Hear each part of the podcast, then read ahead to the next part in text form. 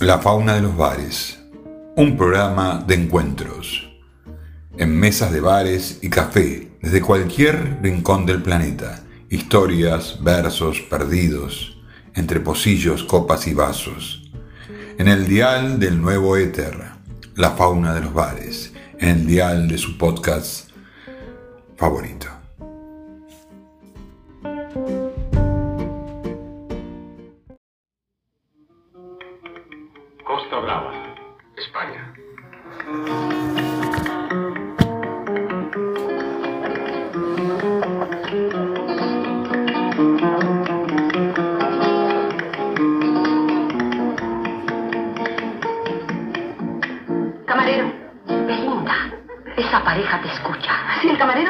Enseguida, gritaré aunque todos me escuchen. ¿Camarero? No grites, te lo ruego. ¿Debo tolerar que me traten en esta forma? Creo que exageras. ¿No te das cuenta? Este guisado no fue lo que yo les pedí. ¿Pero dónde estará ese camarero ahora? ¡Camarero! Oh, en verdad no podía ser peor el servicio en este lugar. Me parece que un restaurante es el sitio más adecuado para el que guste del escándalo. A nadie le agradan eh, los gritos insolentes. Tengo que admitir que ese espectáculo en que Belinda hace alarde de mala conducta me repugna. Porque en breve será la esposa de un viejo amigo mío de la infancia, Jack Easton. Jack, él cree conocer el carácter irascible de Belinda. Pobre Jack. En realidad el amor lo ha cegado. ¿Acaso no entiende usted que yo trataré de evitar ahora que no Belinda venga con el camarero. Disculpen. Lo he estado llamando porque quiero devolverle esta orden. Le pedí muy claramente que me trajera un filete con espárragos, pero en su lugar usted me trajo esta basura. Tráigame pronto esa orden. La señorita quiere un filete con espárragos, por favor. Sí, señor. Gracias. De nada. Bien. ¿Qué haces aquí? Belinda, ¿no te alegras de verme? Sí. Mi tía. La tía Joan. Mucho gusto. Ah, ¿Cómo está usted? Aún no me has dicho el nombre del caballero. Tía es el mejor amigo de Jack. Se llama Simón Templar.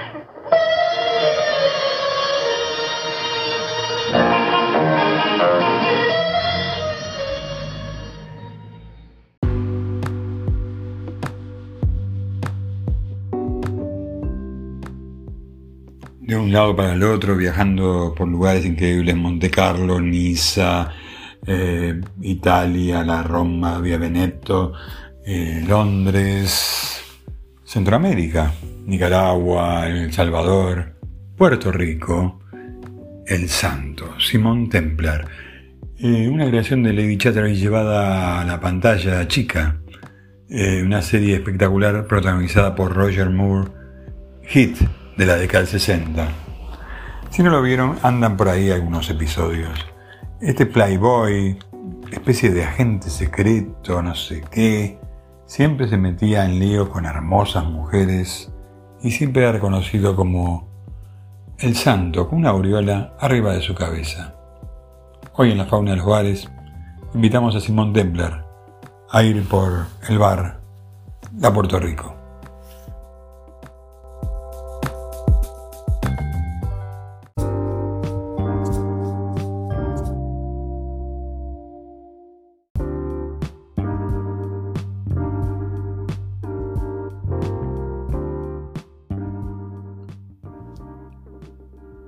Hace unos años, Pablo Mascareño, en el diario La Nación, escribió una excelente semblanza del bar La Puerto Rico.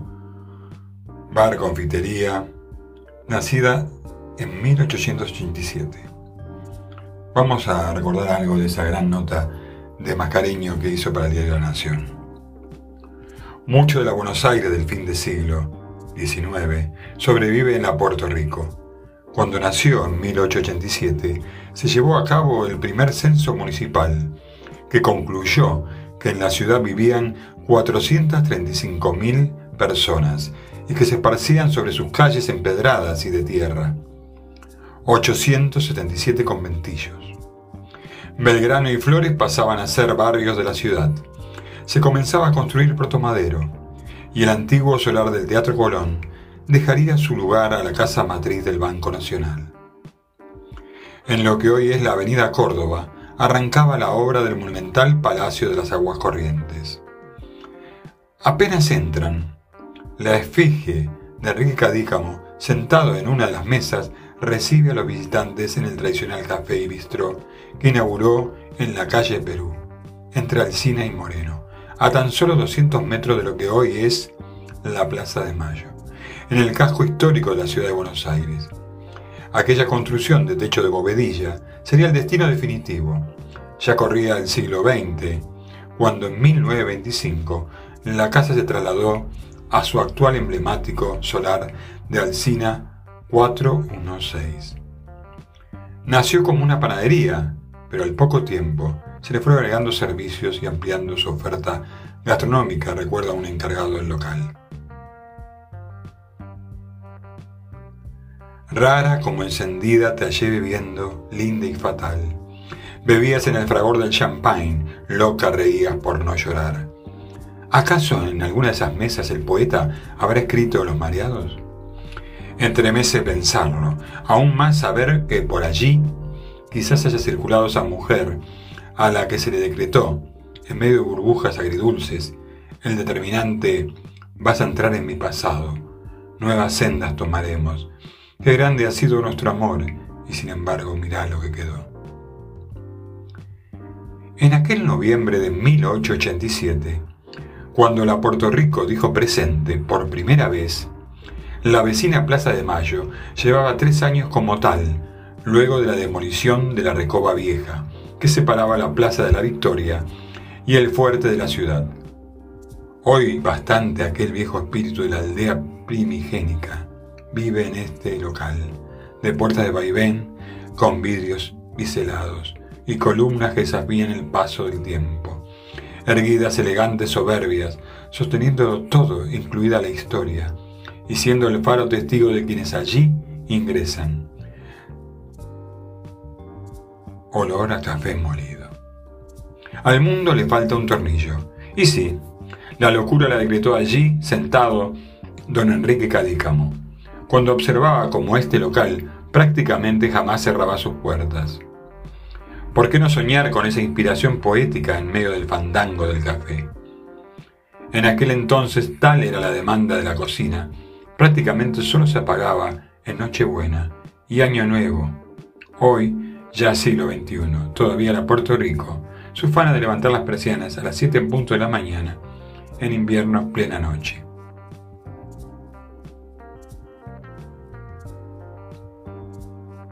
Indudablemente acercarse a este bar notable de la ciudad tiene una afinidad excluyente, que es la saborear alguna de las variedades de café, que ofrece vistosamente en las históricas calderas, en el desayuno, luego del postre del almuerzo, en la merienda o al paso del modo de pausa obligada. El café se expende en granos o molido a la vista.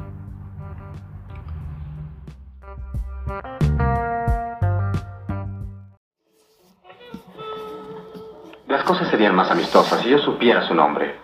Sustel, sargento detective. Bien, Sustel, voy a abordar una chica. Si usted promete no molestarme, puede sentarse en el bar y tomar ilimitadamente por mi cuenta, Sustel.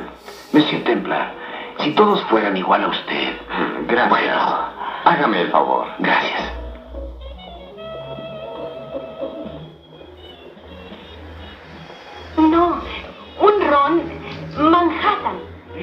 Pas, mademoiselle. Pues hágalo con ron y vermouth. Je ne parle pas l'espagnol, mademoiselle. Garçon, écoutez. Monsieur, Mademoiselle demande eh, que vous mélangez trois parties de rhum avec une partie de vermouth. Et une angosture. Mélangez avec beaucoup de glace. Et vertez une petite verre et servez avec king à ce coin. Alors, euh, garçon, oui, monsieur. la même chose pour moi. Merci, monsieur. Se lo agradezco mucho. No tiene por qué. Quisiera hablar francés. ¿Y que supiera conducir? Usted es el hombre con quien iba a chocar esta mañana. En persona. Iba a chocar. Oh, no sé qué decir. Invitarme a estar con usted. Oh, venga.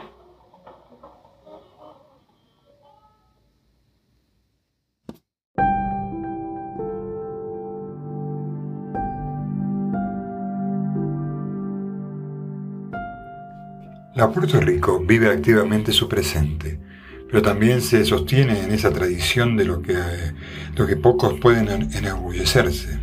Su moledora de café original, las columnas centenarias a las que se le quitó el revestimiento que las camuflaba, otorgándole falsa identidad, las mesas de mármol redondas, todo un símbolo de la casa, los mostradores de madera y los anaqueles ilustrados que albergan las botellas, le confieren al espacio una atmósfera única, de saludable remembranza, menos cruel que la del poeta, verlo a Enrique Cadícamo en el ingreso, sentado en su mesa de siempre, es pensar que ahí mismo, pluma en mano, garabateó mientras degustaba un café suave sin torrar, y sumergido en vaya a saber qué pena, aquella invocación que suena puñal, desde mi triste soledad veré caer las rosas muertas de mi juventud. Nostalgia de un dandy, favores truncos de un corazón atormentado. Vaya uno a saberlo. El poeta estampó su firma en las mesas de mármol redondo y en una ciudad que gimió sus lágrimas con esos compases.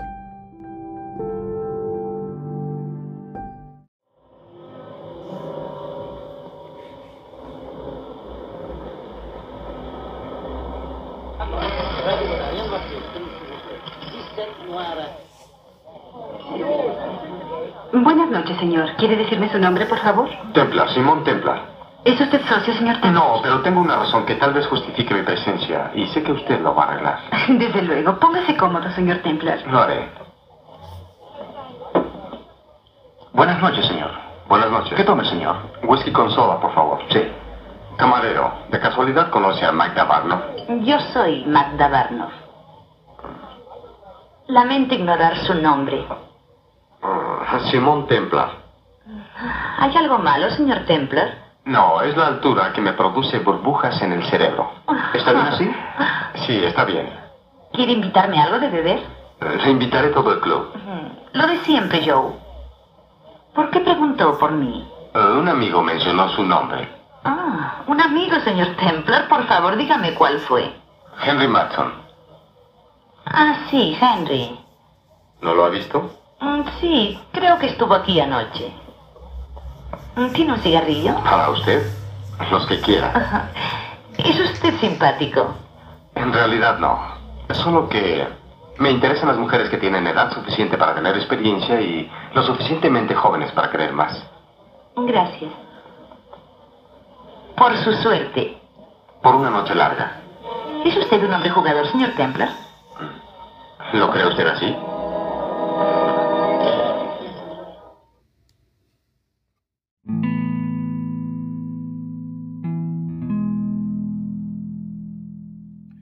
Pocos metros del edificio de la calle Alsina, que cobija la Puerto Rico, otro ciudadano ilustre enorgullece el casco histórico.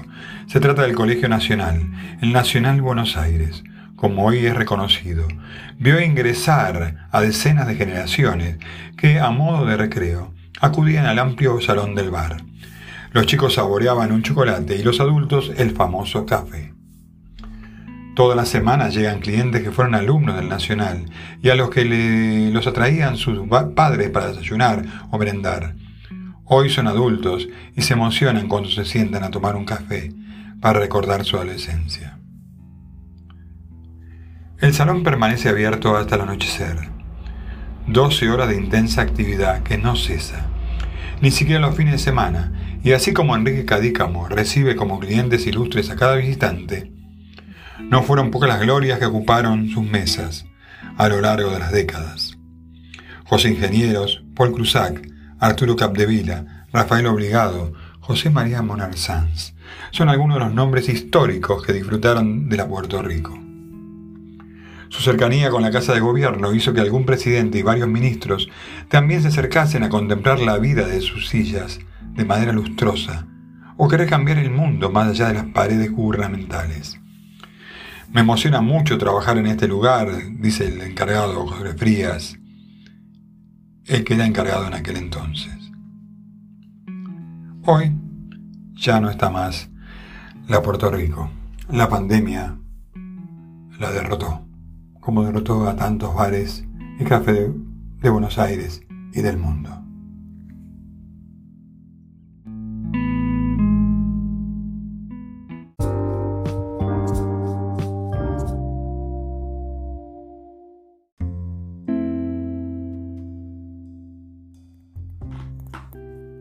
Episodio 13 La Era del Desencanto de Albino Gómez. Visiones sobre la posmodernidad. Con su tendencia a reducirlo todo al mínimo común denominador, nuestra época empuja hacia los pensamientos débiles, las ideas tranquilizadoras y las filosofías de status quo. De nada sirve, pues, intentar construir una nueva teoría y a partir de ella una nueva ideología, porque tal vez, con el fin de los tiempos modernos, la sociedad ya no es pensable.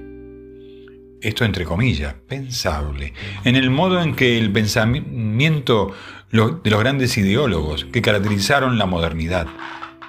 Tener autoridad hoy supone tener en cuenta los efectos múltiples, ser capaz de reaccionar ante la más mínima señal de alerta y de modificar la trayectoria frente a las primeras perturbaciones. Y esto no tiene nada que ver con el modo tradicional de dirigir. Para liderar hoy se requiere una curiosa técnica que combina firmeza y flexibilidad, rigidez y movilidad, en perpetuo movimiento. Hay un doble imperativo en lo que en los tiempos de las ideologías del orden no era tan necesario. Imaginación y gusto por el riesgo.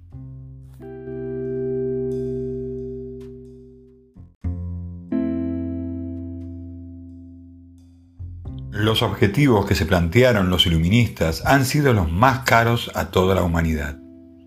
El problema no estaría en aquellos objetivos, sino en los medios con los que se quería llegar a ellos. La liberación del hombre a través de la razón, la técnica terminó convirtiéndose en su opuesto. Lo que se pone en cuestión de la pretensión de hacer de la racionalidad formal el principio de totalidad. Eso sería una ilusión, ya que el rompimiento de los lazos sociales es un hecho y la atomización impide la formación de criterios que puedan sustentar la conformación de un nuevo todo social homogéneo.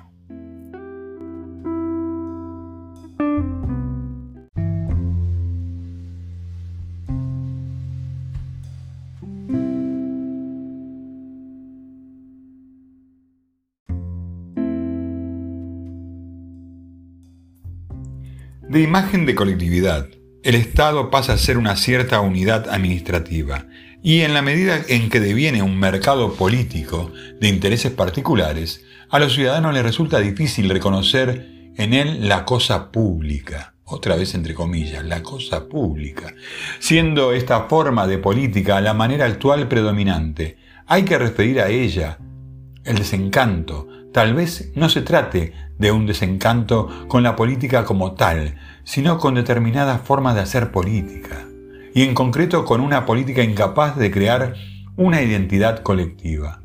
La política de estos tiempos tiene como referencias identidades acotadas, como la de organizaciones que agrupan a estudiantes, ecologistas, gays, feministas y pacifistas, entre otras.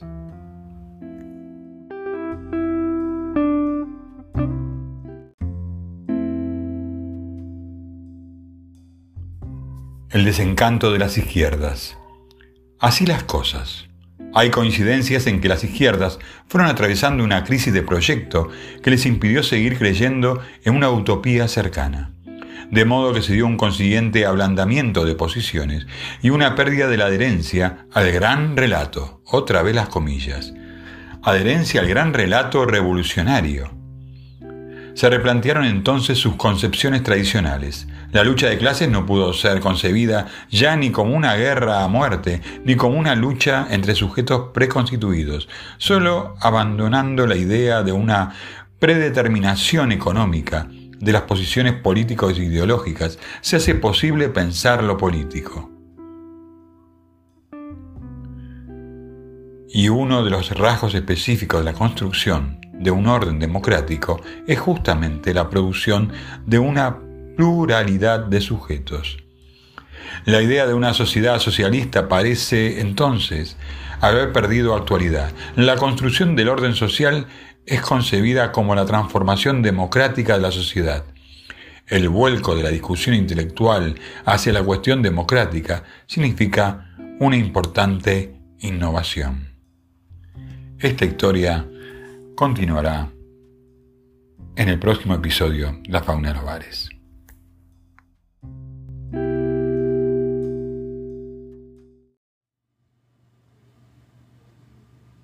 Son tangos antiguos, tangos que yo tenía hace muchísimos años y que jamás había pensado resucitarla, ¿no? Escritos hace 70 años, yo una criatura Quiere decir que había un material que podía ser novedoso después de tantos años. Y ahí estamos manos a las obras. Y ahora acaban de grabar uno, uno de esas tantas, que pienso que va a salir muy bien cuando este, pase por los labios de esta chica que canta maravillosamente estas cosas nuestras, Marina.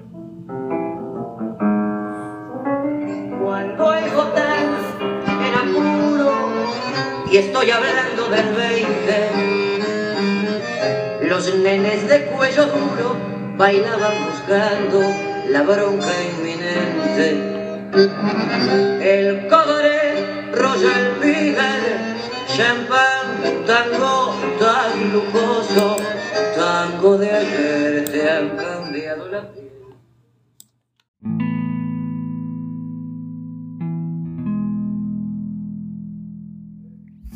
Cadícamo, personaje emblemático del Café Puerto Rico. Creador de tangos como Los Mareados, Pompa de Jabón, Nostalgias, al mundo le falta un tornillo. Un genio. Escribió casi, dicen, 1200 letras. No hay nadie como Enrique Cadícamo. Desde Gardel, Agustín Magaldi, Libertad Lamarque, Ignacio Corsini, hasta Roberto Goyeneche y Guillermo Barbieri interpretaron sus letras sus hits y gente como Adriana Varela, más actual, más acá, siguen estando esos versos en los labios. Un tipo muy prolífico. Miren qué contaba de Gardel. ¿Cómo no recordarlo? Dice Cadicamo. Fue en enero de 1929, la misma noche que llegué a Francia, lo primero que hice fue ir a escucharlo. No sabía dónde cantaba, pero no era difícil averiguarlo. Por aquel entonces el Garrón tenía más de consulado argentino que de cabaret. Y nos fuimos al Garrón, tomamos un taxi y allí me fui. Después de aguantar los abrazos de los argentinos que allí estaban, pregunté dónde cantaba Carlitos y acompañándome varios fuimos a Florida. Fue una emoción grande encontrar así de golpe a Gardel cantando en París. Escuchándolo, le parecía a uno mentira estar tan lejos de Buenos Aires.